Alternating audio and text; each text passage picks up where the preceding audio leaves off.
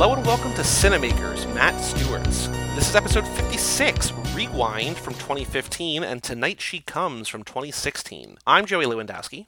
And I'm Mike Manzi. And this is our first episode of Cinemakers that's solo bolo style for now. Just me and Mike. Hello. Later in the episode, we're going to bring in Matt, the director of these two films, who's a friend of mine that I've made at a film festival. He lives in Los Angeles. He's made these movies, he made short films, he does a lot of production work and stuff like that. So, very excited to talk to him. So, it's a little bit of a different style of cinemakers than uh, the other ones. Switching it up a little. I do feel like once uh, Steven Soderbergh finds out that we interviewed Matt, you know, he's going to want to get on the podcast right, too. So. Exactly. He's going to be a little upset that he was second. I know. So yeah, so these are two movies that are both available on Amazon Prime for free. So if you're an Amazon Prime member, you can stream both of these. Rewind is not as graphic. Tonight She Comes is disgusting. um, I'll just say that from the beginning. That I made a note. My first review on Letterboxd when I watched it for the first time was that there were at least three things in this movie that made me want to vomit, and I think the count is up to four or five the second time around. Yeah.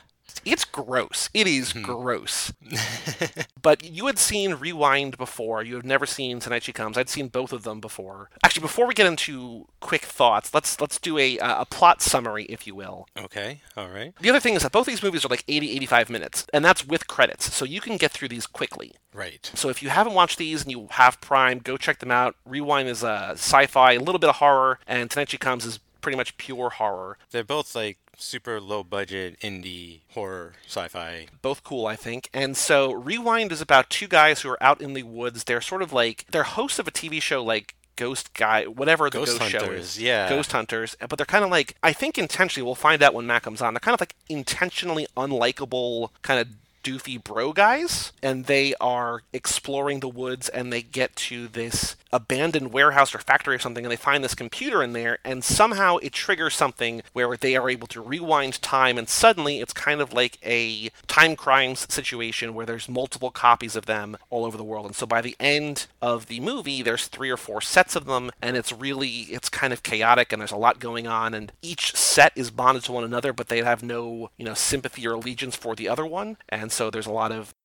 self on self crime and murder and uh, ag- aggression and attacks and anything that I missed plot wise you think in, in Rewind? No, just that it kind of dissolves into a certain type of madness by the end of the movie that I found entertaining. So, yeah, I just I thought it was a really really strong premise and I kind of liked how it started out as like this ghost hunter movie and halfway through kind of turned into this sci-fi time travel movie. I thought that was cool and it kept me wondering where was it going to go. So, Yeah. Also of note, it's a found footage movie, which the other one, which Tonight She Comes, is not. Um, and we'll talk about Matt, I think, and the difference between those, whether that was a choice or whether he wanted to do something different or or whatever. But that's that. So then Tonight She Comes is where two girls are in a car going to meet up with their third friend at a lake house, and there's also two guys, one of whom is a mailman in training, and they all sort of meet up together. And the the second guy, so Matt who we'll have on the show later, is one of the guys. He's the cameraman in Rewind. His buddy, the other guy, the host of the show in Rewind, is also in Tonight She Comes, and he is again like I, I gotta find out like why he wants to make this guy look like such an unlikable person, but he's like a creep and a monster in this movie, and he stumbles across a dead body in the woods or what he thinks is a dead body. The body comes back to life and sort of becomes like a slasher film. Meanwhile, in the house that they're all at, there's sort of like a, for lack of a better word, like a redneck family that's creating some kind of blood ritual, some kind of sacrifice to bring new life or sort of to um, rebirth dead family members. And so it becomes like this, you know, creepy kind of cult movie while a slasher movie is also going on. Yeah, again, I thought this was uh, really strong. Like, uh, it starts out as sort of this Friday the 13th movie, even with like uh, point of view camera homages and stuff, and then kind of transforms into like a Evil Dead bloodbath. You know, kind of reminds me a little of the Fede Alvarez Evil Dead by the end of this movie, to be honest. Like, it goes pretty far. This one was really intense. I had not seen this one before. I liked it more. They're very different films. You know, it's hard, it's going to be hard to compare and contrast them, but yeah, like, I, again, like, I think uh, it was a really strong story, good visuals, just lots of craziness to cover in that movie. Um, you know, you mentioned there's four or five things that grossed you out. I think um, I'm right about there as well. The count is high in this one. Oh boy, uh, yeah, yeah, yeah, yeah. Wow, wow, wow. I feel like there's there's stuff that we can kind of compare between the two. There's one thing that really sort of struck me is that you know the first one, as we're going through the story for the first time before time rewinds, we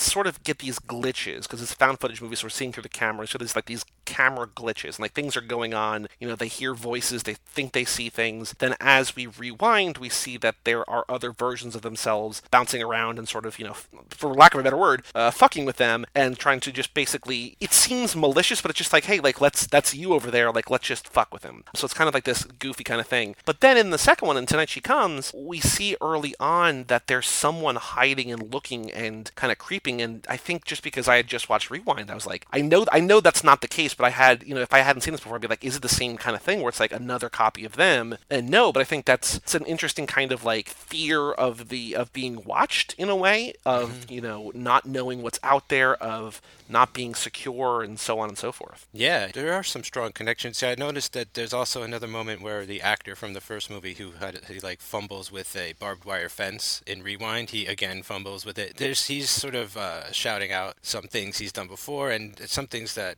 worked well come back. But yeah, I think one thing between the two movies I would like to compare that I think is strong is like the comedy aspect of it. Yeah. Like I think he's got a real touch for that. Like I, I kind of wish there was more in both of them. Like I think Rewind, I think the tone there is more jovial. It's a little more playful, even though it gets it turns into like a murder spree and like they're murdering themselves by the end of the movie and stuff. Like it's craziness, but it just feels like a little more fun. Whereas in Tonight She Comes, it's funny and there's funny moments, but I just feel like the overall tone is darker and stronger. You know, maybe if that just like tweaked a little bit, that movie I it would have just been like a runaway from me. Like I would have, I would have freaking loved it. But like I, yeah, but I just feel like he's got a really good knack for sort of counterbalancing comedy and not not exactly seriousness, but like craziness. Yeah.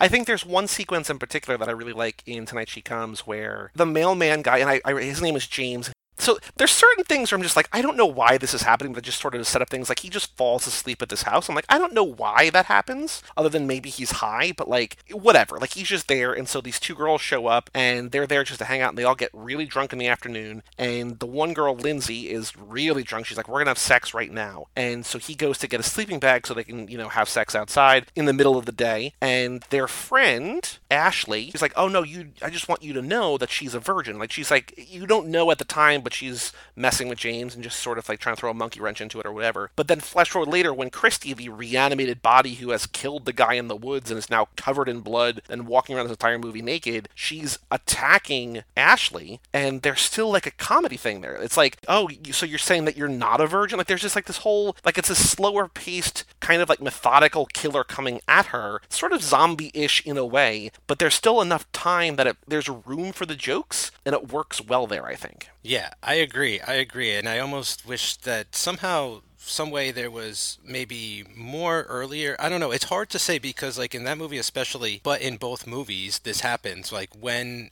extraordinary paranormal kind of crazy shit starts happening, the main characters aren't exactly like as phased by it as you might expect. And to me, that yeah. was kind of part of the fun of it was being like, wow, everybody's really rolling with this kind of like Billy the Kid and, you know, Bill and Ted, where he's just like acclimating to all this strangeness going on around him. And I really got a lot of that. Like, that's where a lot of the comedy came for me, especially in the second movie, Tonight She Comes, and like in that scene you were talking about. If somehow they had encountered something, well, I guess they do with the peeper when the guy's like peeping on him and everything. That's sort of on the same level level, you know, like that kind of gets me acclimated more to, okay, I'm going to be laughing as well. And I knew from you there's going to be some pretty gross stuff coming. So I'm glad that it wasn't more of a straightforward slasher flick or something, you know, like I, yeah. I'm just glad it wasn't as serious as I was expecting. And what I thought was kind of funny in that in that final sort of séance scene is that when Felicity, or as the old guy, what's his name? Hold on, they don't say a lot of names in this. Francis. So as Francis, who is played by Frankie Ray, who was in Blade, I think he's like this sort of I guess cult figure or whatever. Uh, he doesn't have a big part in Blade, but I was like, oh, he's kind of you know one degree removed from Wesley Snipes, so that's kind of cool. Uh, so when this guy who plays Francis is there, and the sort of the the father figure or the grandfather figure or whatever of the house is, he calls her Felicite so that's that's the whole. That was why I took so long to get there. I just have Felicite in my mind, on my brain, but I like that Felicity, like, when things are going wrong and people are dying and things aren't working the right way, but they're still, she's able to be like, well, all right, this is what we're doing now. And she's, she's like in the middle of this, like, cult ritual, sort of sacrifice, rebirth, praise, like, worshiping the devil and incanting spells and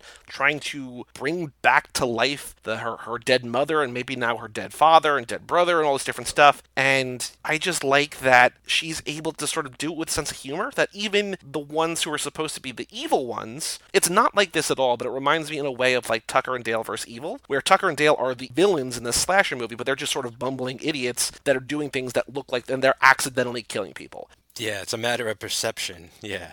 And it's not like that Exactly. But it's like she's the bad person in this. Like, clearly, she's doing weird, gross, satanic rituals or whatever, but she's also a person. Like, she's got a sense of humor about everything, and I, I really like that. Yeah, I, I also liked, uh, like, and this is extremely hard to do, and I didn't even notice it was happening throughout the movie, but when she's introduced, like, she becomes the main character. Like, by the end of the movie, like, she's the hero, right? Like, she's the only one left. Like, she beats the night like she's the last girl and everything right? Like i thought that was crazy like how you know the movie starts and it's this group of characters that kind of gets whittled down to two one boy one girl until they meet and then they meet her. And then she just takes the reins and it kind of it just happened so naturally. I wasn't even aware of it really but looking back on it like that's kind of funny how seamless that that, that occurred. And and also i just got to say like my biggest laugh was during the seance when the guy wouldn't swallow and he spit out the blood. And i just fucking i lost it because like he because like such a like again like i was like laughing but it was also very tense and it's just like lots of craziness going on and i don't know it just broke the tension so perfectly but it was also very gross and and kicked everything up a level at the same time. So like i thought that was really well orchestrated. I mean it's amazing how much more of a cast he has in the second movie. Yeah. You know, like the first movie is literally just him and and one other person. And don't forget the dog. The dog is also credited. Otter the dog and a dog, but I mean, just to be able to sort of go from, you know, like uh, shooting a movie with your friend in the woods, which is like what it seems, and there's nothing wrong with that. I mean, it came out great, but to go up such a level with such a cast and to also yep. be able to sort of manage so many characters so well, like I was really impressed with that. And I thought the actress who played Ashley was great. Um, she kind of gave me, at least in looks and maybe sort of an appearance, she kind of gave me like Alyson Hannigan sort of vibes. Like I don't know if you know her from How I Met Your Mother, or she's now the current host of Penn and Teller Fool Us. Like she's the the MC or whatever. And she just kind of had this like r- sort of wry sense of humor, which I thought was really that worked really well. And I think she was likable. And I also appreciated that in a horror movie where a lot of these people are to a certain extent unlikable because you're kind of in a way when you're watching this kind of movie, I think rooting for them all to get killed. You know, she's she's written kind of like an asshole, like she's doing you know gross stuff with her menstrual blood in the very first scene that we see her in. But she's always shown as like competent and smart and funny and like a good friend and in charge of the situation. And she, I think, is the most well rounded, most balanced, most thought out character. And I just, I loved the character and the portrayal of her. And I think she was my favorite part of the movie on the whole. Yeah. And it, that setup definitely comes back in a big way with, yeah. uh, with the blood and everything like that. I couldn't believe it, but that was crazy. Certainly had never seen that before.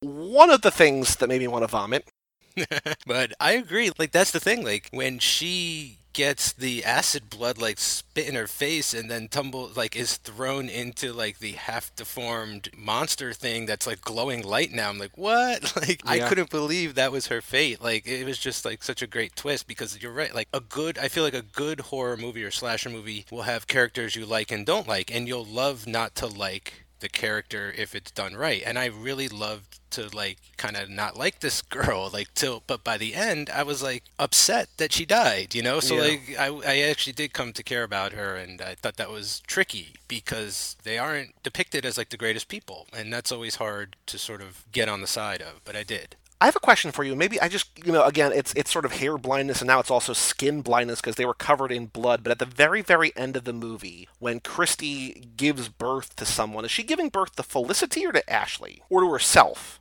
The one that she faced off with at the end. Felicity. The, the sort of the redneck daughter, for lack of a better term. Right. So what I gathered was she sort of carved this like rune onto her chest or her stomach, yeah. And then she loses the fight with the demon, but the demon like eats her heart, and uh, and then after that, three minutes to midnight, I guess, before she's about to take over the world, she gives birth, and I think yeah, she's giving birth to her. Uh, Okay. that's what it seemed. It was kind of hard to tell, but that's what it seemed like. What was hard to tell was is is she now a demon or was that like gonna save everything? We're gonna have to ask Matt because that's that's literally the last thing in the movie. Yeah, what that was insane too. Like, what what a way to go out. Like, really, just like wow, I'm in the end with that shot. because she lets out like this primal scream and i don't know if that's because she's not going to be hunted anymore or because she's now a demon like i don't know it could go either way uh, but then it smash cuts into like the gentlest credits and like this like pink font and like this, this sort of indie rock song and i just thought that was just kind of another sort of funny twist on it because this movie starts with i've seen several movies that have like the this movie is meant to or this film is meant to be played loud but then it just like waits a couple seconds just says as hell like loud as hell. And it's like that's that's pretty cool. You know i just like that sort of you know just play it really really loud because if you have a good sound system i mean every movie should be played loud but this one in particular you know it's uh whew, it, there's there's some uh, there's some intense stuff going on Yeah, yeah, and great music too. I really like the music in it. You know, the first movie has more of like an ambient thing and mm-hmm. you know, the guy's like cell phone and there's noises and it's got to be a little quieter because like there sort of a lot of overlap between the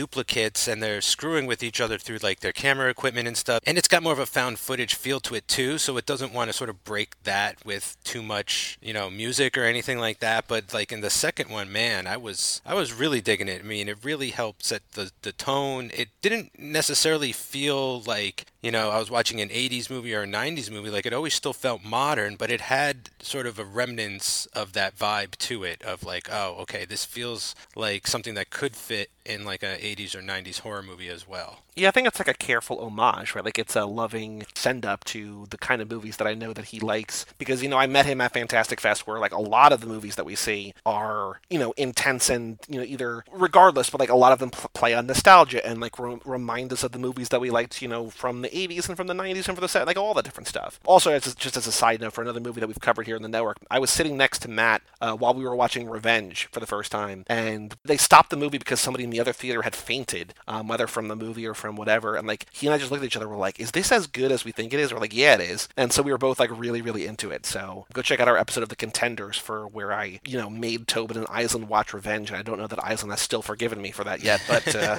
you know, whatever. You know what I was thinking a lot with when I was rewatching Rewind? It reminded me like of Blair Witch, like to a degree, and I was wondering if there was a riff on that. You know, like not only uh, he was making a found footage film, and that series is sort of one that spawned the genre, possibly to a degree. You know, especially that first one. Um, and I actually kind of liked Rewind more than the Blair Witch remake. I mean, maybe just by virtue of that's I've seen that story before or whatever, but I kind of feel like it was interesting how it started as like this ghost story, right? And it's like, oh wait, what if it's actually what I kind of thought was going to happen with the new Blair Witch, where we find out it was aliens or something like that. Like this took that and was like, no, it's not ghost, it's actually them. It's like Yeah. their sci-fi duplicates and stuff. So I thought that was a clever touch. I think like Rewind is the is the kind of movie where like when I was watching it for the first time, I was like, man, like I, I want to tell my friend that I like his movie, but like I'm not into it because like the the characters are annoying and I'm not into it. And then like when the twist happens and like there's a second set of them, I'm like, oh shit, like this is actually smart and cool. And like I I didn't have to like lie to my friend. You know what I mean? Like I was just like, oh, I actually genuinely enjoy this, and that's why I told you because I watched it twice in a row or twice in one night at least. When I first watched, it, I was like, you should check this out because my friend made it, and you know I think it's really cool. I think it's an interesting twist, and I know you liked it. and I'm glad to hear you liked it more this time. You know, I like Tonight She Comes more this time than I did the first time because the first time I was just like I was so grossed out by like a lot of it for obvious reasons. I think the end of it, the final like seance scene, was so seared into my brain where I kind of forgot the first like hour of the movie, and so I was just like, you know, a lot of that is really fun. Like you know what, what we were talking about, like the the humor and the comedy of it all, and like the the world building, the character building, and stuff like that. And I I just liked it a lot more. And I think maybe because I was prepared for it to be gross, I don't know, but I think it mm-hmm. worked genuinely better for me the second time. I liked them about. I think overall, I think I liked them about the same. I think you know what you messaged me was that Tonight She Comes is just like a beautiful looking movie. Like I think technically speaking, I think Tonight She Comes is a better movie because it is shot nicer and like it looks gorgeous. You know, it's it's well edited, like everything. I mean, not that Rewind isn't, but like this is just like a gorgeous looking movie. But I still think there's something cool and unique about that that twist in Rewind, where it's like, oh, like this is just like assholes like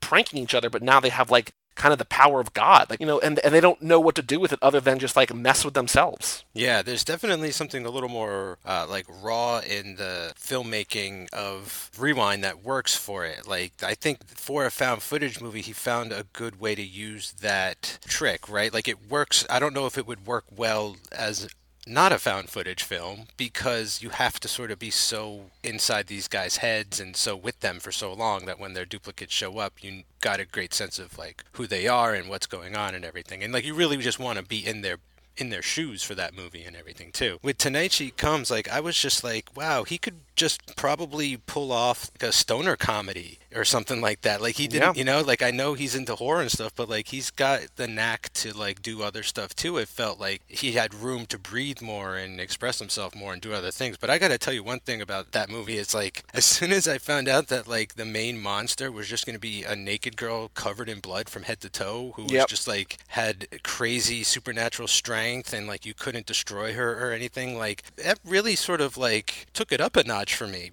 uh, for like lots of reasons. Like first, I was just impressed that you know you just don't see that in a lot of movies these days, horror or not. But uh, you used to see a lot of that in horror movies. Like it reminded me of Return of the Living Dead, where there's a character who's naked throughout the whole movie. There's also just a, a stark sort of like horror to it as well. That what seemingly seems like the most vulnerable thing is like the most terrifying thing that's going to get you and like you can't stop it or destroy it or anything. I was just really impressed by just like how much he was able to sort of expand with the second film, but I was also impressed with like, you know, how he worked around the limitations that he had with the first movie too. So, very versatile. And I've got questions for him about, you know, how do you cast an actress who you have to write like, okay, so she's got clothes on in the very first scene, and then she dies or sh- or something happens, and then she's naked for the next seventy five minutes, uh, fully naked, and like you see everything. It's like, how do you go about finding someone to play that part? And I read in an interview that the the actress who played that part, she was interviewed by some horror site, and I read that,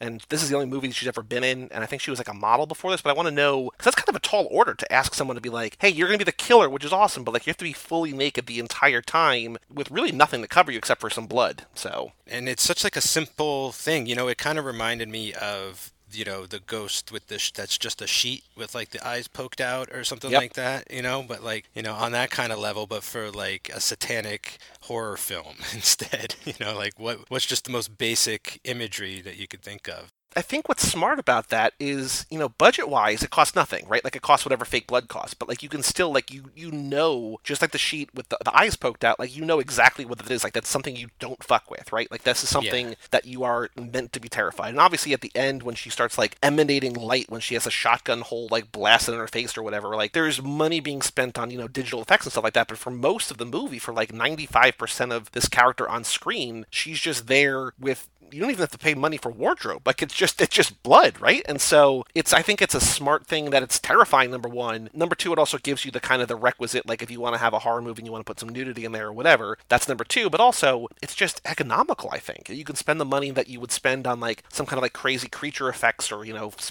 weird like weapons or whatever, right? Like you can just put that money elsewhere. Yeah, you, you know what came to mind, and I know this this came out after Tonight She Comes, but I was thinking of New Suspiria, like the end of that movie Mm. Where it's kind of just like a bunch of girls doused in blood, like dancing and being scary. Like that's yeah. kind of, I mean, men and women just naked, covered in blood. That's all it really takes is like a, a naked person, like it covered in blood, but like acting like there's nothing wrong about it. like it's all good. You know, the special effects across the board, I was impressed with. Like I figured in the first one, everything feels a little more digital, and the, the there's blood and stuff like that. But in the second one, like in She Comes, there seems to be a lot more practical effects and a lot more gore. And when it's blending, it's really cool. Like when they're carving shit on their stomach and they start glowing or the, their eyes start glowing, like it, it seems really seamless. It's really nice. One other thing that we can compare the two, I don't know, I'm sure you did because you stick around to the credits, but you saw that Rewind has a mid credit scene, like an Avengers esque mid credit scene, right? Yes. And so I think both of the movies end on this sort of ambiguous note note where like you think in a way that maybe the, the, the terror is over, but also not like not that it's going to set up a sequel, but it just sort of meant I think leave you wondering whether we actually are safe or not. Because like in the first one, you know, there's the mid credit scene and there's just guys and they they're sort of going back and trying to kill the rest of them, and one says that had to be the last one, right? And the other one says I hope so, and then like we were saying earlier, you know, the monster Christy gives birth to someone or something, and maybe it's the end of the horror, or maybe it's not. Who knows? But it's sort of this ambiguous like most of what just happened in the film is now done, but now there's this potential other threat or this potential looming question or whatever that still is left left to be unanswered. Yeah, I feel like you he just knew when to end these both like really well and like those are great little not even cliffhangers just like little extra bits that are, are fun like the movie's over but it's like oh but wait there's more and it's like sorry credits you know yeah. mm-hmm. it, there's there's room because there's room to explore more in both worlds. You know what I mean? Like if he needed to or wanted to. I mean, you know what this what he kind of reminds me of a little bit as in his movies and stuff is sort of like the Benson and Moorhead guys. You know those guys? They did Spring and Endless and Oh yeah, yeah, yeah. Or he's gonna love that comparison because he loves those movies. Yeah. I like, have you seen Resolution? Their, I think that's like their very first movie. But no, like, but isn't okay. that kind of the? They wanted to make the Endless, and they didn't have the money, so they made Resolution, right? Yeah, it's sort of like a quasi prequel, but it came for, or it's like a side quel. I don't exactly know how to explain it, but like. Mm-hmm. but it's cool. It's sort of like with Rewind, it's just like two guys in the woods, like making a movie, you know, like a really weird sci fi horror thing. Yeah. With like crazy shit happening. And so I don't know. I, I was getting similar aesthetics and stuff from it. And I think them going from Resolution, which I still haven't seen, but I sort of get the gist based on what you said and sort of what I know about it. But then going from that to Spring is kind of in a way go, like Matt going from Rewind to Tonight She Comes, where it's like it's still like a smaller story about a single kind of creature or thing, right? It's more fantastical. It's this next level of you know not not necessarily creativity, but like creativity. You know what I mean? Like it's this more complex next step and so I wonder if, you know, I, I don't know that you would do, like, if, if he was following the direct path, like, would he remake Rewind at a big budget? I don't know, you know what I mean? But, oh, one other thing that the uh, comparison between the two is that there's uh, sort of cell phone scares in both. Like in the first one, as like the most obnoxious scream cell phone ringtone that sort of first shows up as like a kind of a cheap jump scare. That it's just like this scream, but it's just the guy's ringtone. But then I think it's kind of smartly comes back later, where it's like, oh, we know that that's a call coming in, and you realize that again, the guy that he's looking at is not calling him or whatever, right? So I think that as as cheap of a jump scare as is the first time, I think it sets up. You know what it means the second time around. But I thought in the second movie, when there's someone rooting around in the car, and I guess it's probably Felicity. I'm not sure maybe Philip or maybe Francis, I don't know, one of the guys, one of the, the rednecks in the house, when there's like the really loud, because I also had the second movie up a lot louder because I was instructed to play it loud as hell, when the phone on the dashboard vibrates, like that's a real loud noise, it's like that's kind of scarier than the scream. It's just like this really loud, like just sort of buzzing, and that made me jump a little bit. Yeah, like I, I wasn't even sure what that screaming cell phone ring was in the original, in, uh, in Rewind. Like I thought it was, you know, when, when we find out that they're fucking with themselves, like I thought it was just one of them screaming at the other, getting yeah. caught like in between time warp or whatever, and coming up on their radio. But no, it, it ended up kind of getting me once or twice later in the movie, and you know, I, I I don't know. Yeah, I mean, it's definitely like a cheap gag, but there aren't a lot of things like that in these two movies. You know what I'm saying? Like right. I really I give it to him, especially in his first movie, and in a movie that ends up using that as a bit too. You know, because they do end up calling themselves and sort of pranking right, each other yeah. and stuff too. So that does come back like in a useful way and everything. Um, but I was actually surprised in the Tonight She Comes like how few cheap jump scares there were. Like, and it was really just kind of the imagery that got me. Like when the girl just like kind of walks into the lake and keeps walking into the lake. Like that's always very unsettling. Yeah. You know like that was nuts. And then she just like appears on the other side of the lake in the fire and stuff. So there was more sort of i don't know if it's like maturity or whatever but he just there's a lack of sort of like gimmick or stuff like like gags. The gags felt different. They felt maybe they were just disguised better or, or they came across more natural. I think one thing that's smart also about she comes is that when Christy somehow like like obliterates Pete, you know, the guy from the first movie, the, the sort of the chronic masturbator here in the second movie, the, the creep, the guy who like we're just like, what is going on with this guy? Like she does something to him in the woods that we don't see that just covers her in blood, and maybe she covered herself in blood, like maybe she like killed him or whatever, and then took his blood and rubbed it all over her. I don't know. Whatever happened, it's something gruesome because she is now covered in blood, right? But I think what's smart is that we don't see it because again, it's smart for budget reasons that we don't have to see some kind of crazy effects thing, right? But also number two, I think it works because what we don't see is always going to be scarier, and like we don't know how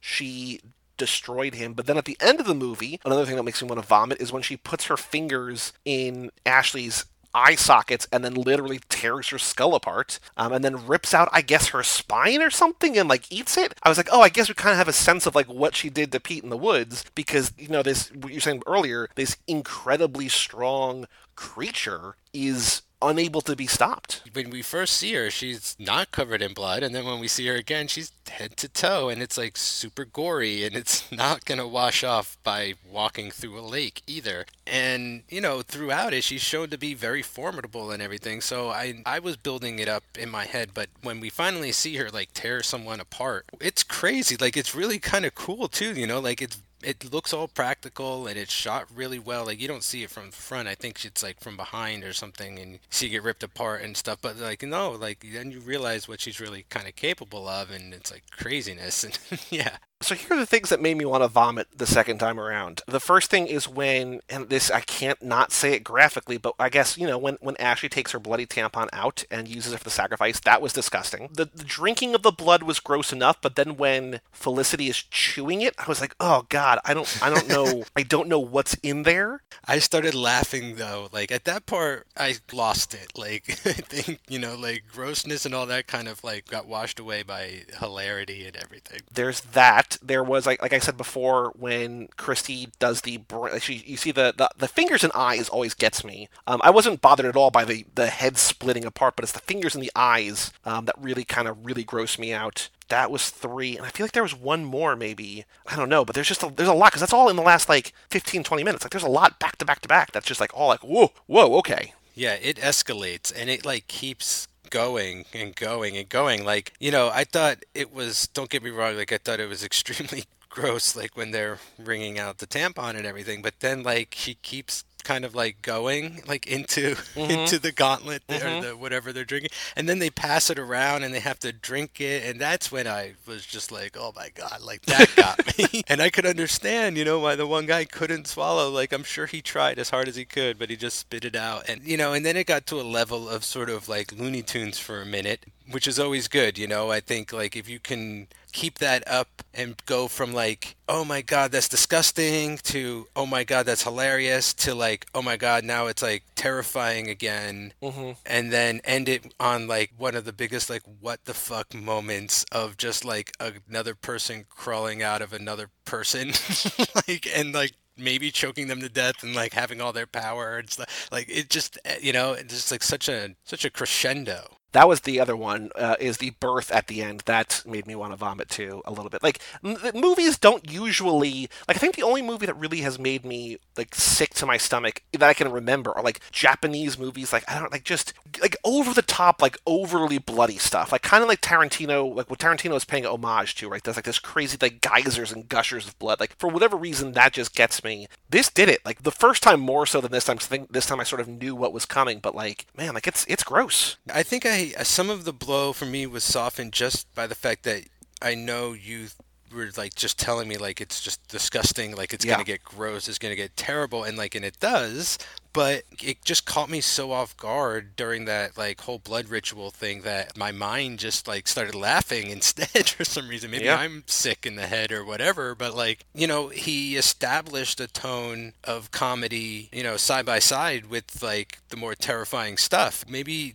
that is sort of like proof that it worked on me so well, right? Like that, like I didn't know whether to laugh or to be grossed out, and like maybe that's that's part of the trick. Yeah. One other thing that I wanted to point out, and I don't know that I have too many more notes, and I think we can probably take a break pretty soon and bring Matt in. But one thing I want to mention was that, you know, Felicity, like, basically curb stomps James. Like, he puts something in his mouth and then stomps on it and his head explodes. We don't see that. But that was also, like, very cool and very gross. But then she hears a siren coming, and it reminded me of Get Out, right? Where, like, you know, he gets, I guess, spoilers for Get Out, but at the very end of Get Out, he's getting away. We see a cop come up, and, you know, based on everything that's going on in the country and everything like that, you're like, oh no, this guy who just escaped from this like personal hell is now going to be arrested because there's dead white people around or whatever, right? And it's a fake out there. And here, you know, Felicity hears the siren and I think she like stabs herself in the stomach to like kind of make herself seem like she's a victim too, like she got away or killed the killer or whatever. And then she gets the ambulance and we see it's Christy. We don't know what happened to the EMTs,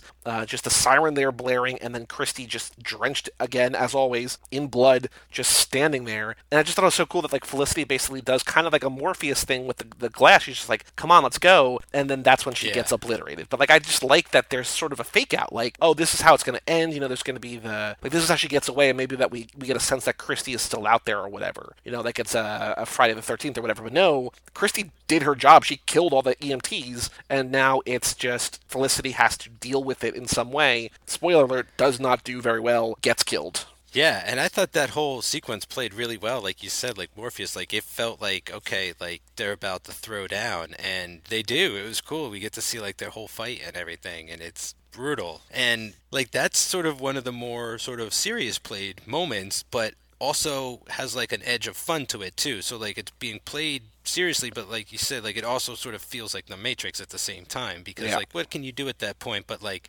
try to kung fu a demon? My favorite death in the whole movie, which I think is a direct homage to one of the Friday the Thirteenth, is the sleeping bag death. Oh, Where- God. Yeah. where, where the girl is zipped up into a sleeping bag and the demon picks her up and smashes her against a tree until she's just like a, a messy pulp. A basically. bloody pulp. Yeah, exactly. Um, I'm not sure. I think that's in Jason Goes to Hell. I'm not positive, uh, but uh, you know, it's in one of there, and I was like, all right, now I feel it. Like I was, feel- I was definitely feeling like a Friday the 13th vibe earlier, but you know, this clinches it. Yeah. I don't think I have any more notes about these two movies. Do you have anything else to say before we take a break and bring in Matt? No, I think I'm good too. So, just as a programming note, so this episode comes out today, which I think, unless things go wrong, is May 9th. And then sometime later this summer, we're going to come back with Island Addington, Tobin's sister, also of the contenders. And we're going to cover Karyn Kusama's five movies and plus, you know, maybe uh, an episode or two of, of shorts or TV or something like that. But just a little bit of a programming note. Stay tuned for all of that. But we're going to take a quick break, bring in Matt, we're going to talk to him about the movies, and we'll see you in a little bit.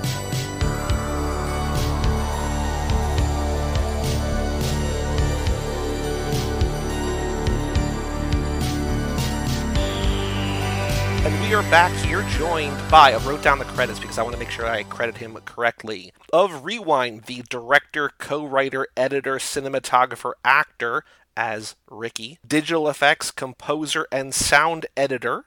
And for Tonight She Comes, merely writer, editor, director, and producer. We have Matt Stuertz. Hello, Matt.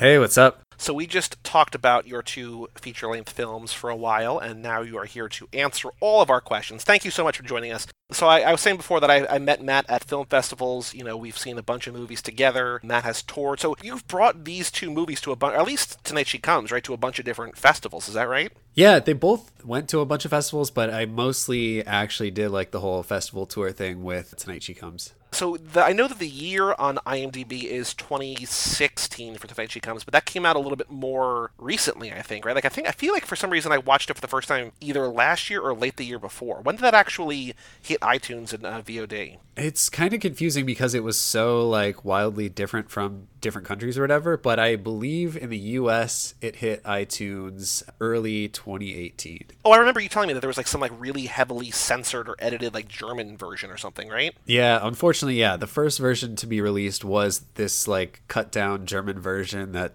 sucks. And, what was uh, it like? 30 minutes long? No, it really it was like three or four minutes shorter, but all of those three or four minutes was like gore scenes and like stuff that makes the movie make sense. So like basically everyone that watched that one, which was a lot of people that torrented it irritatingly, are just like, "What the fuck? This movie makes no sense," and "Fuck this movie," and I'm like, "Shit, I." I would at least appreciate like if you watch the real version of the movie before you shit on it. I guess the first question, my, my biggest question, is how do you cast the Christie role, where you say you have to be fully naked the entire time, where all you get to do to cover your body is like a little bit of blood. How do you find someone who has the confidence and the acting ability and also the willingness to do that kind of role. I guess weirdly enough, she was one of the first people that I cast for the movie and it was sort of as easy enough as I looked on a modeling site and it's just like, you know, I just clicked like does nudity.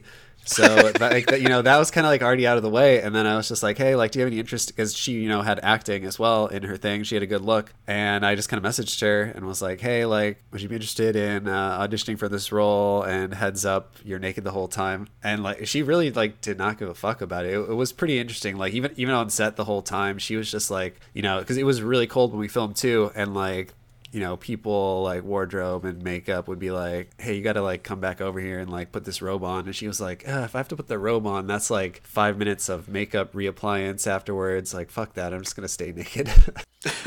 Man, because I, I, I, read an interview that she did with some horror site, and she said, "I think you guys filmed in like December or something." I can't imagine like, the, I mean, everyone is sort of dressed for summer, but she's you know. Whew. Yeah, it's it's very much like a. It was written to be like a summer movie, but yeah, we ended up filming in like November, December in the Midwest. Uh, so it was really cold, and like there were a couple days where like there was like frost on the ground. We had to wait like an hour just for that to burn off, so it didn't look like it was snowy out. oh well, I mean, it felt like a summer movie to me. I didn't see any breath. Like it never occurred to me that it was cold out. So well done on that side. I was definitely getting like one of those sort of Friday the 13th summer lake type movies out of it. Yes, that well that's good to hear cuz that's definitely what I was going for. And like yeah, the actors were pretty good troopers about it. Like I mean, we had like heaters and stuff outside to keep them warm as much as possible, but there were just like really a few scenes where like, you know, it's like 3 a.m. we're filming a night shot and it's like really cold and they were just like, "Can we please just do two takes of this so we can get the fuck out of here?" It seems like, and for obvious reasons, I mean, the cast alone is probably bigger, but like, how big was your crew for Rewind, and how big was your crew for Tonight She Comes? Because if you told me, I know it's probably not the case, but also maybe if it was just you and Adam out there in the woods and Rewind, like, I would believe it. Yeah, it was. It was okay. Yeah, basically for Rewind, yeah, we really were the cast and the crew. We did, I think, all in all, had maybe three other people that worked on it in total, but one of them was crucial just because there's a couple moments that just physically would have been impossible to do with only two people. Even he was maybe there like six to eight hours total, and like the other two people were there for like two hours each there's a couple times when you're both on screen, but it's sort of like a stationary camera. And I was like, I was trying to figure out if there was a third person there or whatever. But you know, you you made a lot. We were talking about how you sort of in both movies you kind of make a lot with what you have, and you're economical and smart ways. And you kind of leave things to the imagination, and just the fact that you're able to do all that in the first movie with just you guys is really impressive. Oh yeah, thanks. Yeah, that was definitely like the whole idea behind it because like we had tried to do a couple other movies before that where like you know super super low budget stuff where like everyone was just kind of like working for free. So we're like, okay, this is impossible. But if it's just the two of us, we can take a week. I think we filmed it over like six days, and we're like, all right, if we just uh, you know are the entire cast and the crew, we can actually make this happen. And then, how big of a crew did you have for Tonight She Comes? Tonight She Comes was pretty much like a standard indie film crew. It depended day to day, but you know, like probably like twenty to thirty ish.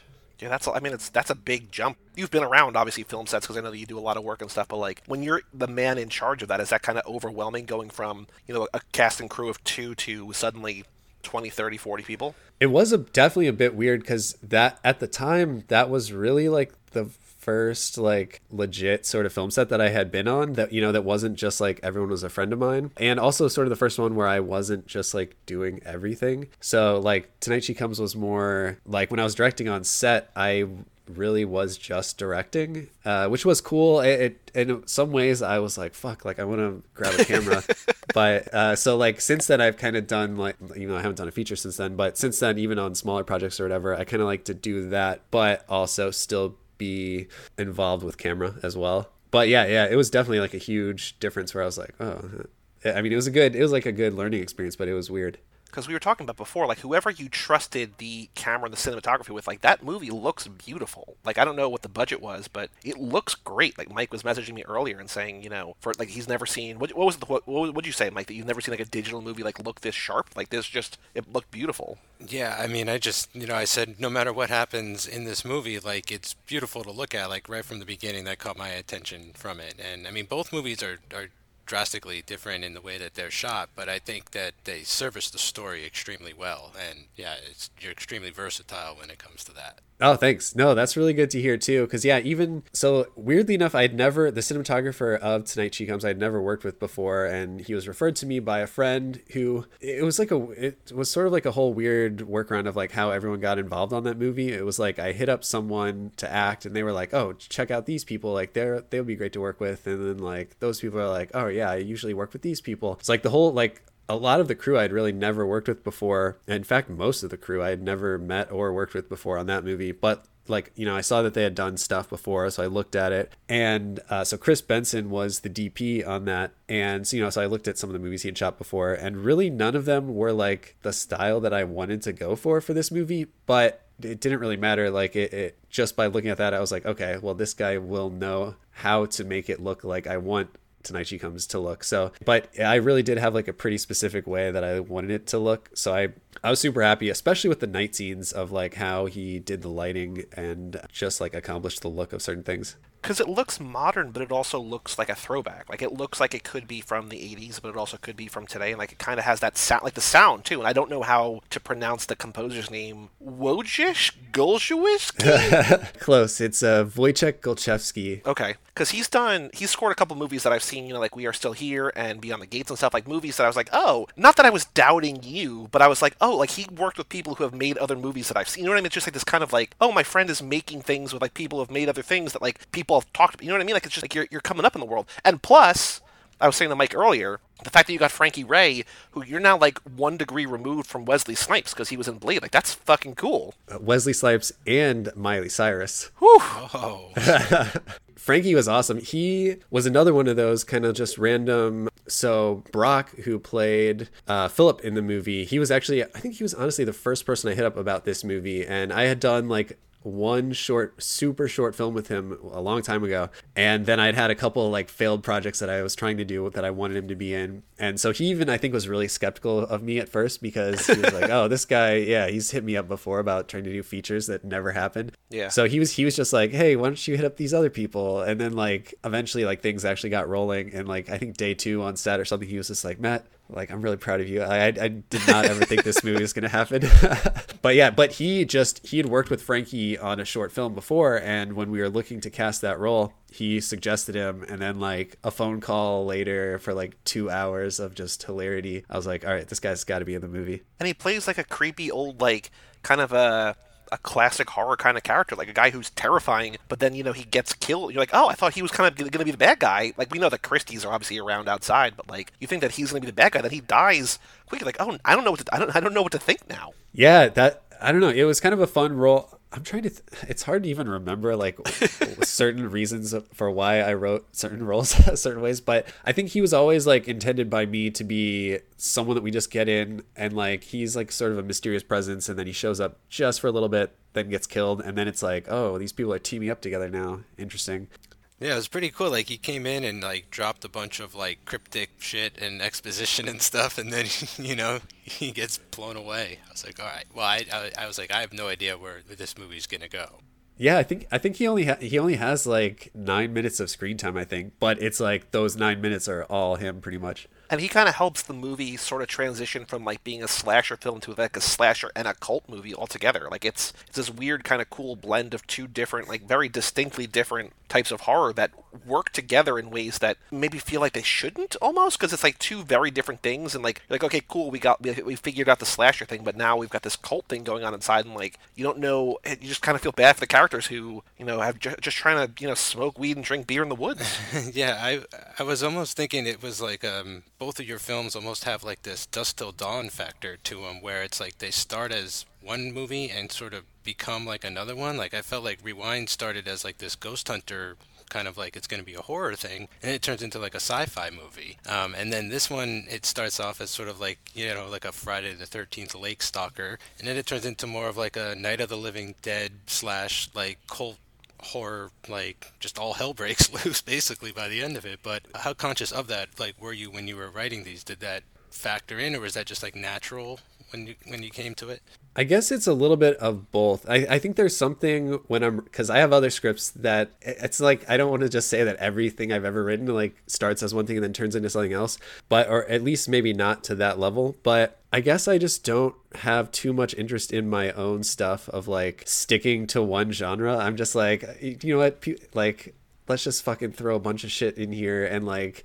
I don't know. I, I just personally find it interesting to like just it's like all right, thirty pages in, let's change something up completely, or yeah. like. And I guess actually one of the things too is I don't. I know some people do this, but I have never like had really like uh, an outline or anything for a film before I write it, and I don't like having really like a full story thought out uh, because like a lot of the times, even w- with like certain character deaths and stuff like that, I'll go in expecting this person to live all the way to the end. And then like it gets to a certain point, I'm like, oh shit, like what if they just die right here? And then I just find that more interesting. So I'm like, cool. Well, originally this guy was going to make it to the end, but they're dead now. It's funny you say that because like I felt that kind of happen. Like like it adds to why I don't. I feel like I never know where these stories are gonna go. And I and I mentioned to Joey like in Tonight She Comes, it's almost like the main character becomes someone else. It switches like almost halfway through the movie. Oh, definitely, yeah. You know, and like that that's extremely hard to do. I feel that other movies have tried and failed, you know, drastically. And in this I didn't even realize it was happening until the end of the movie and I realized like who was actually facing off against the demon. I was like, "Wow. Yeah, it didn't even occur to me, but that was cool." Yeah, a lot. Even actually, when I was writing it, like I didn't, I don't think I ever really considered Felicity to be the main character, which she kind of is. Because I mean, she really doesn't show up in the movie at all until almost exactly like halfway through it like you see her hands and that's about it. But then especially like when people had seen it at festivals and stuff like that and she definitely got the most praise of like this girl's fucking awesome and i agree she was great. But it was just eh, yeah it was just like another sort of like happy accident i guess and that i definitely went into tonight she comes like what i did know about it was that i wanted a bunch of like idiot you know college kids to eventually have to team up with satanic hillbillies to defeat uh, like a, an evil sort of presence. But then yeah the fact that really the two leads of the movie up until that point die and then it's just her at the end. That that was just sort of like uh, as i was writing it, it just happened. I'm glad you answered that because that was one of my questions like how like because you, you get to this end where like there's you know people are putting blood you know sigils on their chests on their stomach and like drinking blood and like doing all this crazy shit. And i'm like wondering like where like what was the idea where this all stemmed from? And if you want to have like this wacky team up of like that's never been seen before in a movie i think that's a good place to start. It's like how do you get to that point where these dumb college kids have to trust you know redneck hillbillies that were about to maybe sacrifice them? Who knows what their ritual entails but like they've got no other option when you got Christy, you know, beating down the door. Yeah, yeah, exactly. Really, I was kind of thinking about it in a way too, where like, even though I feel like a fair amount of people have been confused by the movie, which was not really intentional, other than I somewhat hate exposition. So like, you know, re- other than like Frankie uh, showing up and you know delivering his like nine minutes of like telling us what's really happening, I don't like to explain much, if at all, if possible. But while still like subtly keeping explanations for things in there. I have a question for you. I would like you to clarify one thing, and I'm going to okay. put myself here on blast because I have what Mike has called hair blindness. That if a character in a movie changes their hair, I, I can't keep up. Like I watched oh, Lost Highway. Yeah, yeah. Spoilers for Lost Highway, but halfway through the movie, the two main characters become other characters, and I'm just the actors become other characters. I'm just like, I don't I don't get what's going on. Like I don't know. Like these are just new people, and then like yeah. the, the whole point of that movie is like you have to sort of realize that they're playing other parts. Completely over my head. Anyway, who gets birthed at the end? Is that Felicity coming out, or is that Ashley, or is that Christy giving birth to herself? Like I can't tell who is caked in that blood. Yeah, it's uh, that's a question that a lot of people have. It's Ashley. Okay, I like that. And so there is, it's very subtle, but there is like explanation for this in the movie too. Of, but it's just really subtle of just like, oh, you're a special girl, blah blah, you know, saying shit like that, and then like the blood sigil that's like drawn on her is also the same one that's that Felicity like carves into herself. Ah, Oh, yes. okay. So Felicity sort of sacrifices herself to like rebirth Ashley.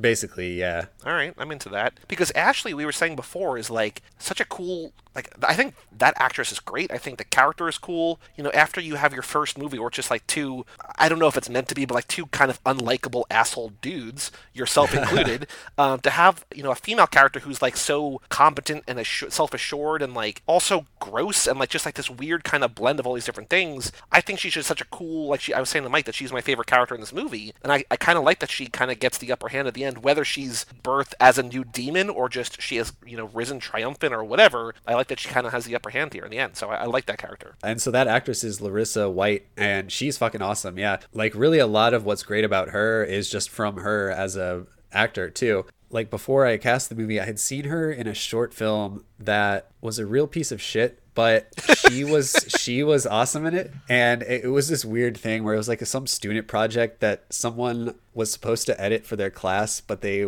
didn't want to, and they hired me to edit it. So I was like, okay, this is this is weird. But she was in this, and she was just really good. So I was like, man, this is like someone to keep an eye out for in the future. So actually, before I get to this question, I've met Adam. Adam's been a fantastic fest. He seems like a nice enough guy. Why do you keep making him seem like such a monster in these movies? The first movie, he's just like this, you know, pompous, vain, just wants to get chicks. In the second one, the first thing we see him do is jerking off in the backseat of a truck with his friend in the front seat, and then like wiping it on mail that he's it's being delivered, and then he's jerking off in the woods. Like, so two questions, two part question, I guess. Number one, what do you have against him? And number two, why does he hate himself so much that he keeps accepting these parts and making himself look like such a terrible person? I mean, he plays a really good asshole, but uh, I don't know. There's some like we definitely went in because we both co-wrote Rewind and like both were really involved with like the story of and everything. And I think both of us just really like complete douchebag like asshole characters that you if you like because really uh, for rewind everyone that likes rewind is like these guys are funny. Everyone that hates it is like fuck these assholes like they're so stupid blah, blah you know etc and we sort of knew that going in but to to us i guess just those just douchebag characters are just really entertaining.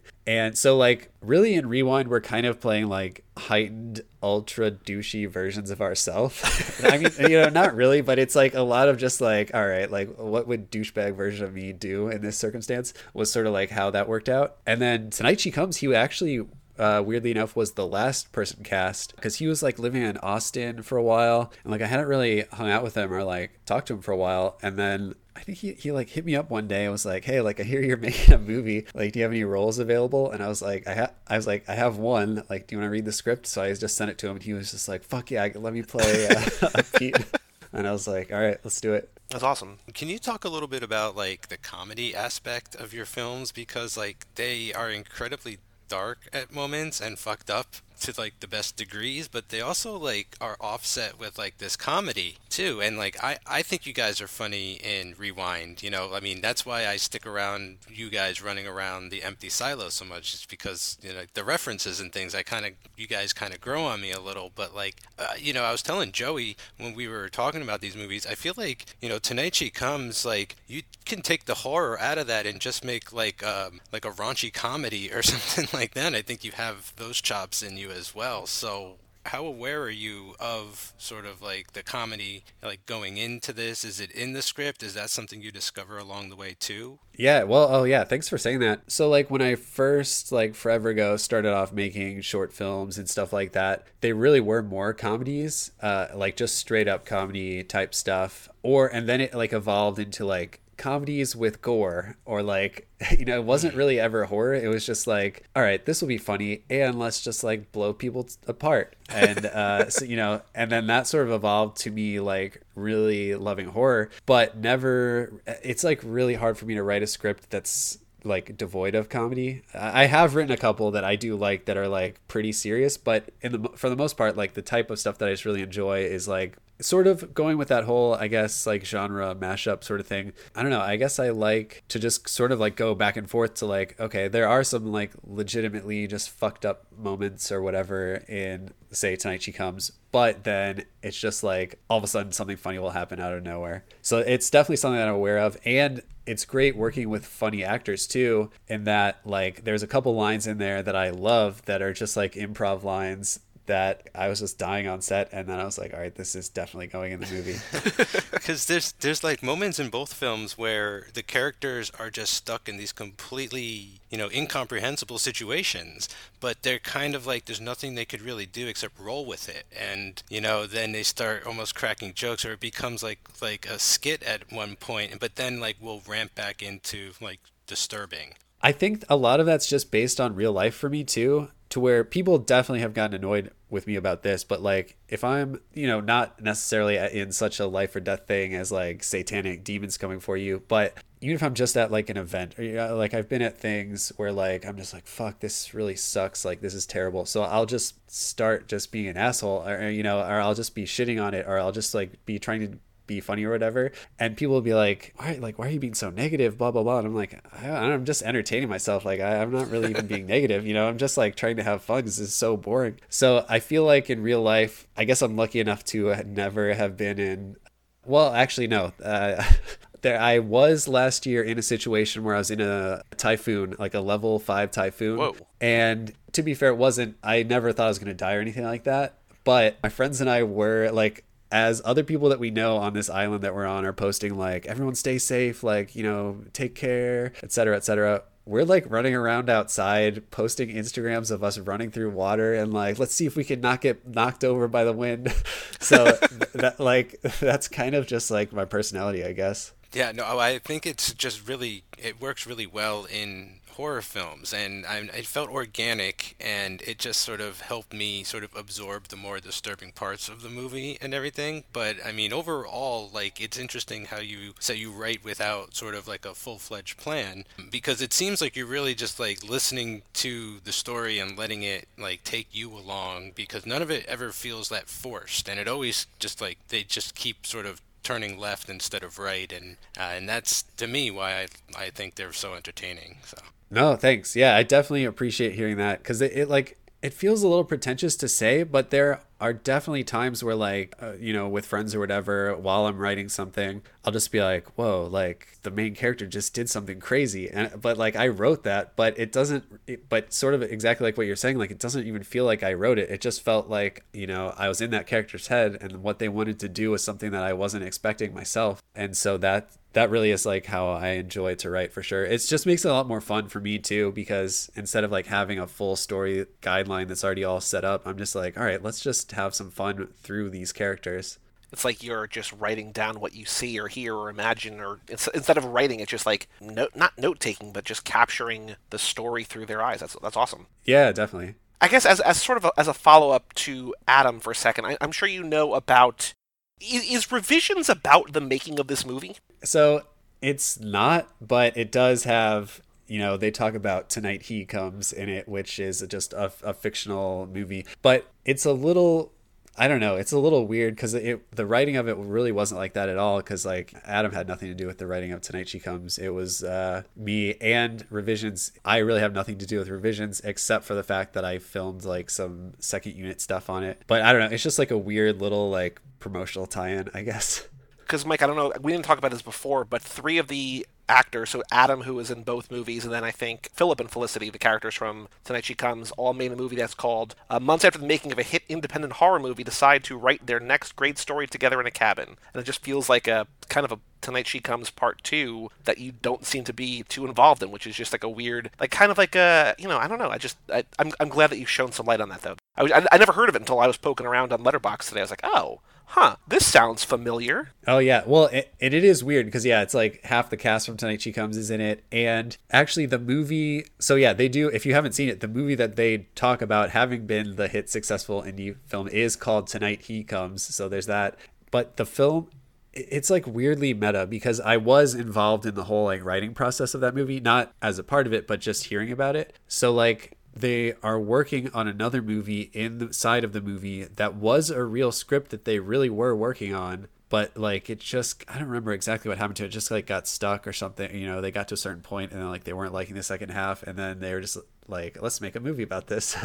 So it's like it's like very weirdly meta and even a lot of like the main dp for that movie is a good friend of mine now who i actually met on tonight she comes and so like it's like has all these weird elements of like being from a lot of different things that kind of go together, but not really. Cool. Do you have any interest in going back to found footage, or do you feel like because you did Rewind that year, or like is it a story by story basis? But it feels like you know you, you, sort of did the, the found footage thing, and I think it worked, and it did it. You did it in a creative, unique way, and then you sort of just went to the more traditional storytelling for your second feature. Like, do you see yourself ever going back to found footage, or is that you know, or do you feel like I did that, I want to try something new? I guess really, how antsy are you in trying new things versus you know going back to something that you've done before? I definitely like to do new things for sure. I think if I I mean, I do.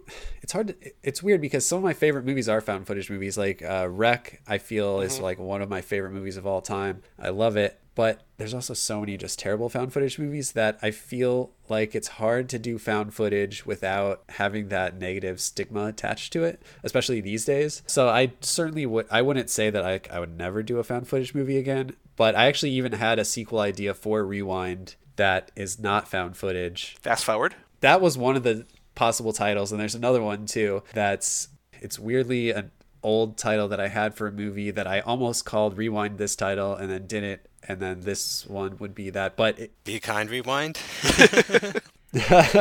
yeah, they fucking stole it. But yeah, if this actually weirdly enough, the this idea got birthed at Fantastic Fest a couple years ago. I think when I it actually might have been right after I saw The Endless because then I was talking to Adam and I was like, oh shit, like what if we did a movie where it was the two of us still, but not as those same characters and it you know, sort of we're kind of like playing ourselves, but not really, and then we get sucked back into this thing. But if we ever did that, which who knows, but if we did it, it wouldn't be found footage. We were actually kind of joking about that before, Mike. We were just saying, you know, because when you when Mike compared you to Benson and Moorhead, like, you know, we were saying if you follow their career trajectory, you would the next thing you would do is sort of like a big budget remake of Rewind, sort of put you back in that world essentially, and like that kind of sounds like what what's happening. So, Mike, we were right.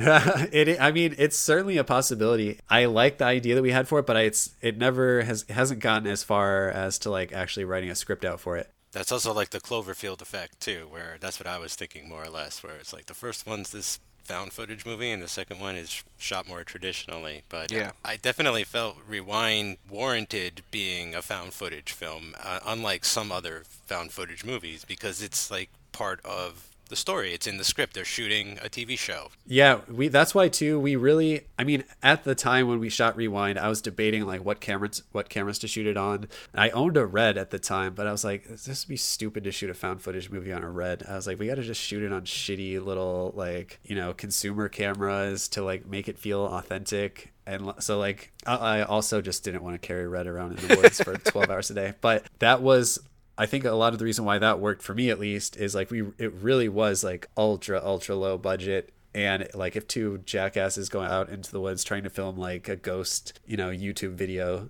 and then discover time travel this is maybe what they would come up with. Because I think the the problem not the problem with found footage, but I think the problem that people see with found footage is that like we've seen so much of it and so much of like you're saying isn't great that I think you need a reason for them to be making it, or you need a reason why they're the filmmakers. And I think that this movie does that. But I also think when you're telling people about it, I feel like there's all too common which I understand why you don't want to go back there. It's like it's found footage, but it's good. You know what I mean? Like you have to put that disclaimer. Like I know that you've seen a lot of like shit that just like after Blair Witch and after Paranormal Activity and whatever, people are like, oh, we can make cheap stuff and people just eat it up. It's like, well, no, like there's a lot of bad stuff out there. So I feel like that whole like it's found footage, but it's good is a very you know prevalent sort of disclaimer I think in this kind of movie. But you know, Rewind is found footage, but it's good. Yeah. It's also sort of a hard disclaimer to make without sounding like a douche too, because you're just like, hey, check out my movie. It's found footage, but it doesn't suck. yeah. Well, I was saying to Mike, and I think I even might have said this to you when I watched Rewind for the first time, you know, two years ago or whatever, is that like when the movie starts, I like wasn't super into it because I was like, these guys are annoying. Like, I don't like them. I kind of, they're just like, they're like, I, I know both of you in real life and I like both of you in real life and I, you know, I, I want to like your movie. But then the twist happens. You're like, oh, like this is actually a smart movie. Like, it's sort of,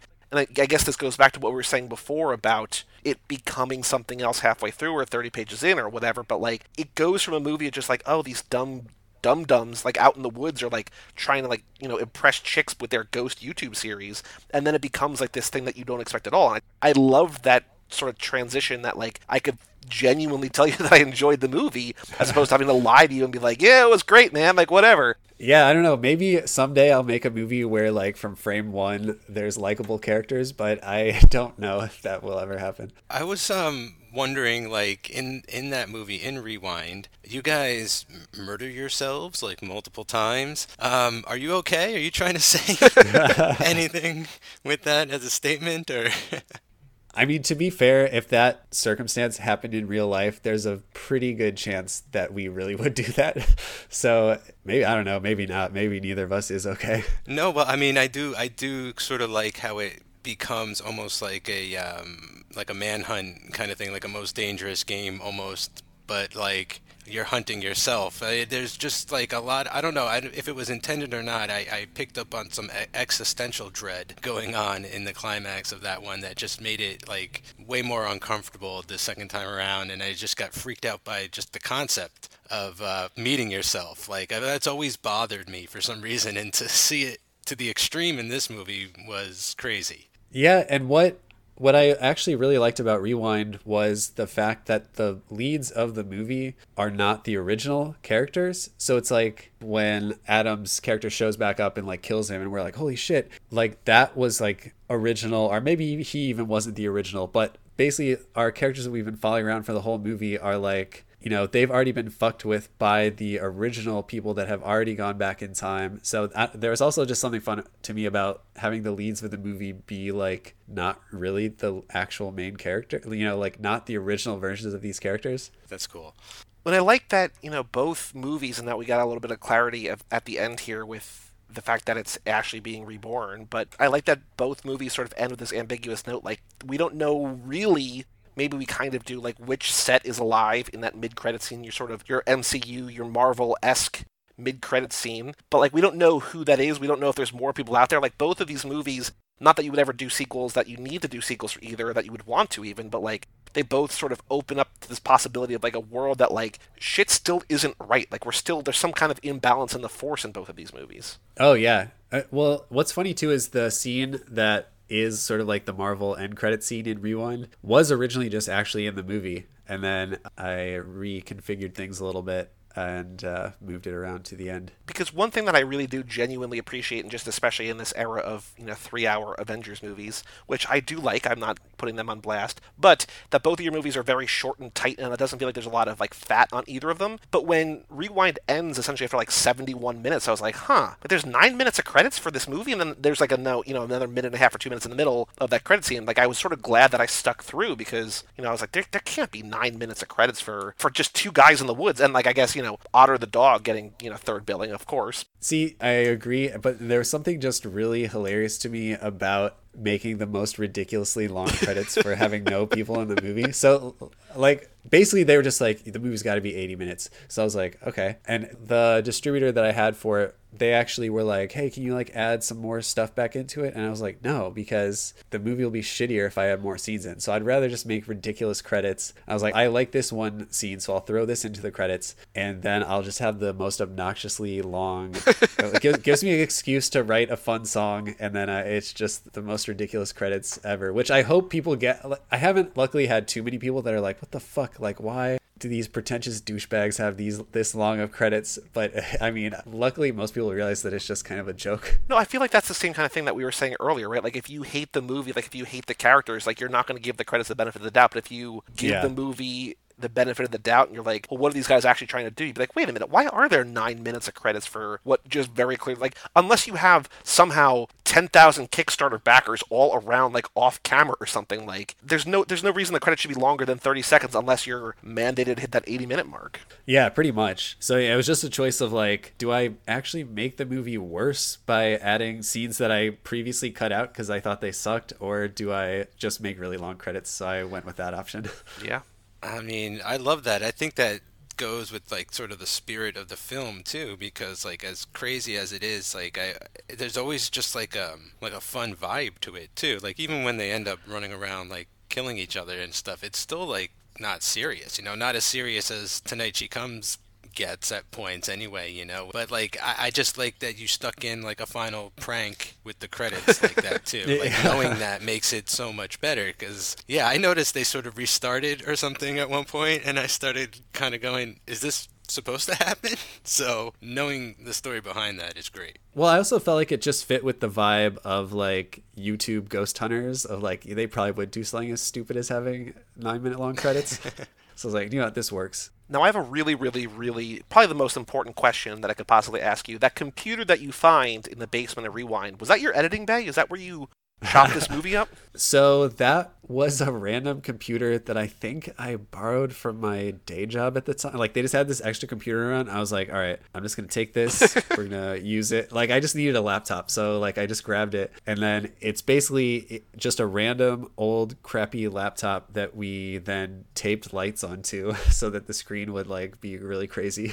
See, that I mean that screen was really cool and crazy when you looked at it. So I started wondering more about like the special effects and just the visual effects like you know especially in tonight she comes like there's way more it seems like way more practical effects and gore and stuff can can you sort of touch upon like you know the differences that uh, you like ran into with the movies and uh, your visual effects and stuff Oh yeah. So Rewind is 100% digital effects. Like there's no practical blood in it, which is it was just we would have loved to have, have had practical blood, but just with how fast we shot it and how limited the crew was, it just was impossible to do. So that like especially the scenes where like there's multiple versions of people in the same shot. Like that was such a nightmare to edit. But i like how it turned out but like i wanted to kill myself at the time. Like it, it was it was so annoying because we shot all of that stuff. We basically just locked a camera down. We were like okay we have this many hours to shoot this before the sun totally changes. Shot it. Like there's no like green screen nothing like that. It was all just like rotoscoped. So like it's just like hours upon hours of rotoscoping.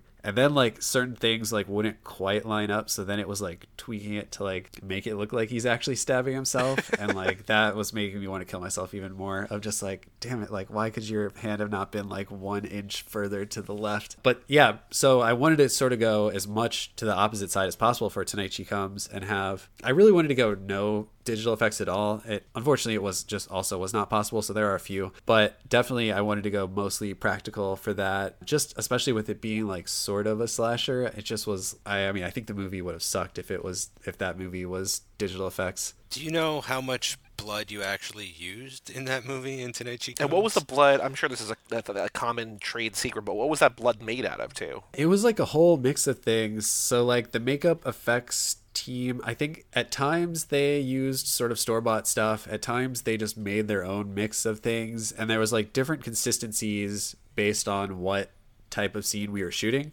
And what type of blood right? Because yeah. there's several.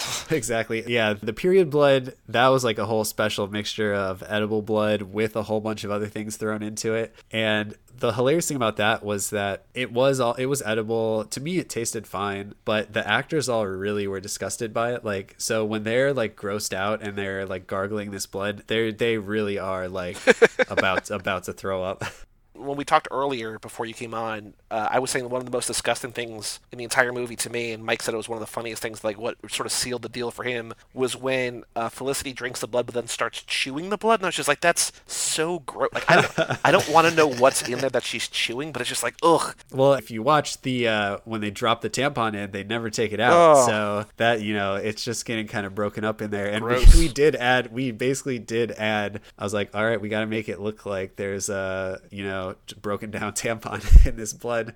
So that that's basically what she's chewing on. Disgusting.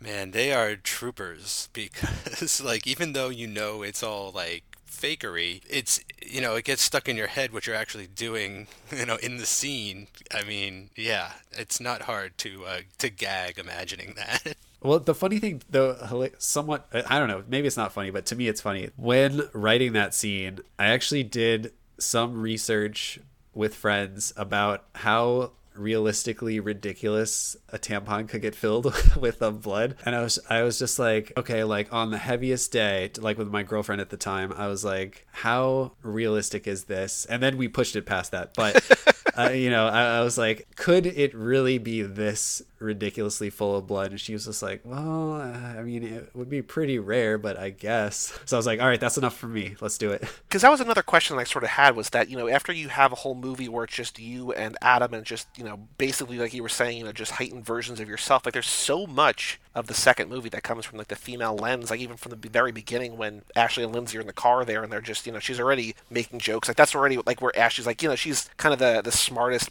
most well-rounded character, but she's still already in that very first scene waving her menstrual blood at her friend who's driving a car. So like she's Yeah. still kind of an asshole there too. But like how much of the female characters and sort of the female specific stuff, like you were just talking about, did you kind of get consultation on? You know what I mean? Like because there's or is this something that you just find yourself able to write? You know, female characters that are sort of similar, like kind of assholey bro guys, but they're just you know from the lens of a of a female character. I, yeah, it wasn't like specific consultation so much, but it, I guess just most of the friends that I have that are girls, like, I don't know, I get really annoyed in movies of seeing, like, I hate it when it's just like the character of the girlfriend, and then it's like, this character sucks. Or even vice versa, it's just like the boyfriend. It's like, what is their character? They're the boyfriend. So, so I just like, I never want to have a character like that. So I guess what I do is I just make everyone just like, like an asshole. But you know, just having them do interesting things or like just I don't know, I like every character whether they're going to be a douchebag, asshole, or not, I like them to just have like a sense of weirdness to them, or like even if they're kind of like a minor character, like I don't want them to just be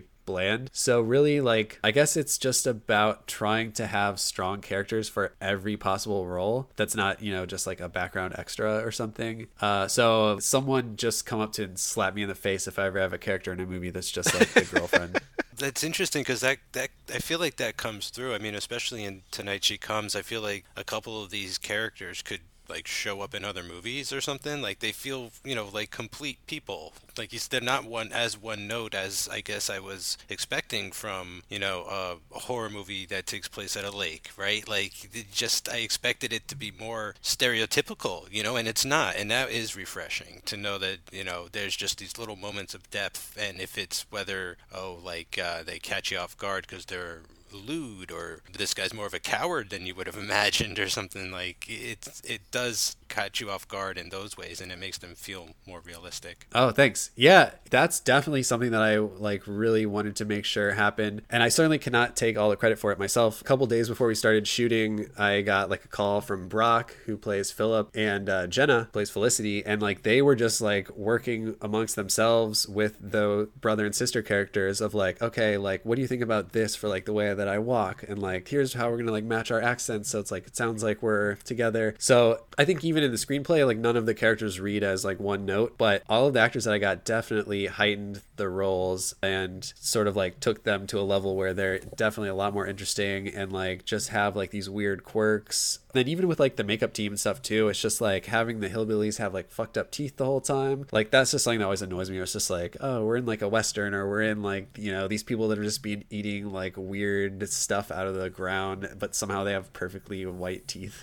So I don't know, just all those little details. It's great. I feel to start with something that's at least okay and then have like really awesome people working with you that can like take it to another level. Are you working on anything? Are you writing anything? Are you trying to get anything made that you could sort of share with us? Any sort of teasers? I know that you know making indie films is difficult. Sort of, you need to find the financing and all that sort of stuff. But anything that you're working on that you're excited about that you hope maybe could be made in the next uh, couple years? So I have a few scripts written. There's one in particular that I'm super excited about right now that I'm like actively trying to get made. Hoping to make that happen this year as far as shooting it. It's sort of totally different from either Tonight She Comes and Rewind, but it's like I guess so for me, despite the comedy, I wouldn't really classify like Tonight She Comes as a horror comedy and like Rewind I also wouldn't even though I think it has a lot of funny moments in it. This one is 100% a horror comedy. Uh, it gets really weird too though and it's definitely like one of my favorite things I've ever written. So tonight she comes, I actually wrote really fast. I had had the idea for a, a while, but then like I sat down, basically wrote it in a week, the first draft. And a while back this year, I sort of had an idea for this movie that I'm talking about now that I can't say much about, but it like popped into my head and I was like, oh, this could be a cool idea for a movie. And then I just sat and like thought about it for a little bit. And then I basically I figured out roughly what the ending was going to be. And I was like holy shit yes I like I have to write this movie. And like that took it from like oh this could be okay but like I don't, I don't know what's gonna happen to like me thinking of like an idea that I really loved. And I was like gotta write this. And then like cut to a week later I have a draft of it. And I'm like holy shit. Oh, wow. and I got so into all the characters on this that it was like it was weird to think that two weeks ago I had never thought of any of these ideas. Because even now it's like so in my head of like all these characters for this movie. And this is it's not like a huge movie by any means but it is quite a bit of a bigger cast. And there's a lot of characters and they're wacky fucking maniacs but it's just like weird to think back to a time even recently when like i'd never thought of these characters before it's like breaks my mind a little bit it's something that i'm definitely i'm super excited about and i feel like it'll be a really fun movie to watch at with like a film festival crowd That's really cool. You're like once again just sort of channeling the the characters are compelling you to tell a story that you don't even know that you have inside you. Yeah, and this this one more so than any of the recent ones is very heavily based on people that I know as well. Most of which hopefully will be working on the film, not playing these characters, but in it's like behind the scenes people that I know that I'm like, you're super interesting and you have a good personality. I'm gonna turn you into this character. And like when I've even told them about it, they like laugh their asses off. And and some of them some of them have read it and like they're really into it. So I'm stoked about that. Well, Matt, thank you so much for stopping by and for talking to us. For all things Cinemakers, uh, you can go to cageclub.me, facebook.com slash cageclub, and at cageclubpod on Twitter and Instagram. Actually, before we go further, Matt, if people want to find you, if you want to be found online, if you want to share your social media presence, any kind of cool things, like we were saying earlier, both these movies are available for free on Amazon Prime if you want to watch those. But is there anywhere that you want people to find you online? I would say social media that I'm on the most is probably Instagram, and uh, it's just my name, Matt Stuertz, which is two T's. M A double T S T U E R T Z, uh, which is sort of the weird spelling. But if you type a few of those letters in, you'll see my face with a pink mohawk. So it's pretty easy once you see the profile Yeah. picture. But yeah, it's that on Twitter, uh, Facebook as well. And then yeah, the movies, Amazon Prime, and Tonight She Comes is on Hulu. Or if you want to pay for it, you can pay for it as well. That's also cool. yeah, kick Matt a few bucks. That's that's a nice thing. I bought it on because when it first came out, I think you had to buy it on iTunes, and so I bought it on iTunes. So I have it there, but I watched it for free through Prime. But you have you have maybe a dollar of mine or something somewhere, Yes. so you're welcome. I also do want to point out that you, you kind of made a joke about it. I think when even before I saw it, that like if you look on Letterboxd, there's like almost an equal number of votes for half star, one star, one and a half, two, like all the way from half to four. Like an even number of people feel that way about this movie. So like I can't even like I don't know if I could recommend it because like it's your mileage may vary like to any degree. Yeah, I was pretty amused by that for sure. Like, uh, honestly, much rather have a movie like that than something. I mean, I guess if it, everyone just had five stars, I'd be okay with that too. But I, you know, I, I would rather have just like evenly split across the board than like everyone's just like, eh, it's okay. Yeah, it seems like harder to do that. Because you can make a movie that everybody hates, but if you make a movie that like equal number of people hate versus love, like that's something you know at least worth talking about. I think um, because you look at so many movies on Letterboxd that like have like an average of like, and I don't know what your average is, but I'm, I'm just saying like like 2.8 or 2.9, where it's like that normal sort of like bell curve that like averages around that two and a half or three. It's just like well, like I know that this movie's not going to be anything special. Like it just or probably because it just feels like it's all just sort of people like yeah that was fine. But when you have like this weird like unparalleled graph of everybody feeling the same way, or like everybody equally feeling different ways, or however you want to say it, like there's something there's something weird going on there, and it's it's kind of cool and weird and unique. Oh, and I will say too, if you're going to watch this movie, even if you're going to steal it, please, for the love of Christ, watch the 84 minute version and not the shitty cut down version. Yeah. You owe it to yourself to see just disgusting, disgusting, make you want to vomit gore. I will say too, without 100% spoiling it, the final scene in the cut version is totally different. You see nothing.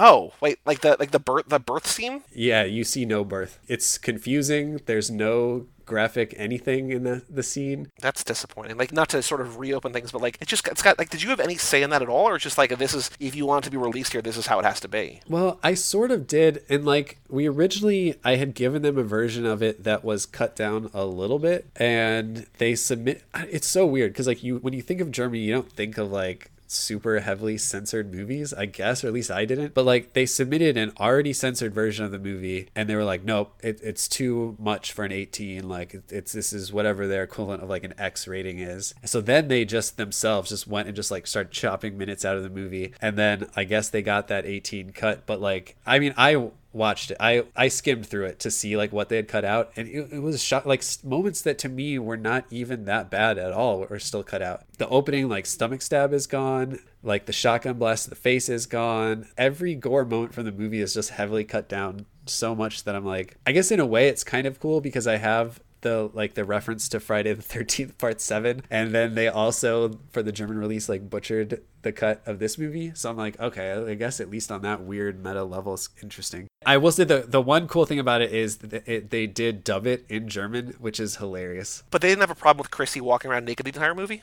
yeah it was weird. So like that was one thing that i've really noticed too the, versus the like american versus european markets. Typically european market did not give a shit about the nudity at all. Like they're just like eh, whatever. And like american like with some of the distributors that got sent to and like they liked it but they were like no it's like too graphic to release it wasn't about the blood at all like they couldn't care less about the blood but it was like it was the vagina and the just nudity in general Right. But I also I guess I guess you also sort of have to know on some level that when you're making a movie where the evil force or whatever is a naked woman the entire time with no clothing on, like it's not for everyone. Like you you know that you're making it for sort of niche distributors and niche audiences, but people who find it are going to either love it or hate it in equal measures. Who knows? Yeah, it did make me think. As much as I hate this too, it did make me think like on future films. If I do, and I certainly will have like very graphic moments. I was like, at least I'll probably get some version of that that's slightly less graphic. So if there does have to be an annoyingly cut down version, it at least makes sense, and it's not like they just don't show anything. I guess it's it's hard when when you sort of like have the the control wrestled away from you or whatever. But you know, go find the 84 minute version, watch this, watch Rec or watch Rewind. Hello, watch Rec too. But I mean, watch Oh Rewind. yeah, well, Rec's great. Watch Rex.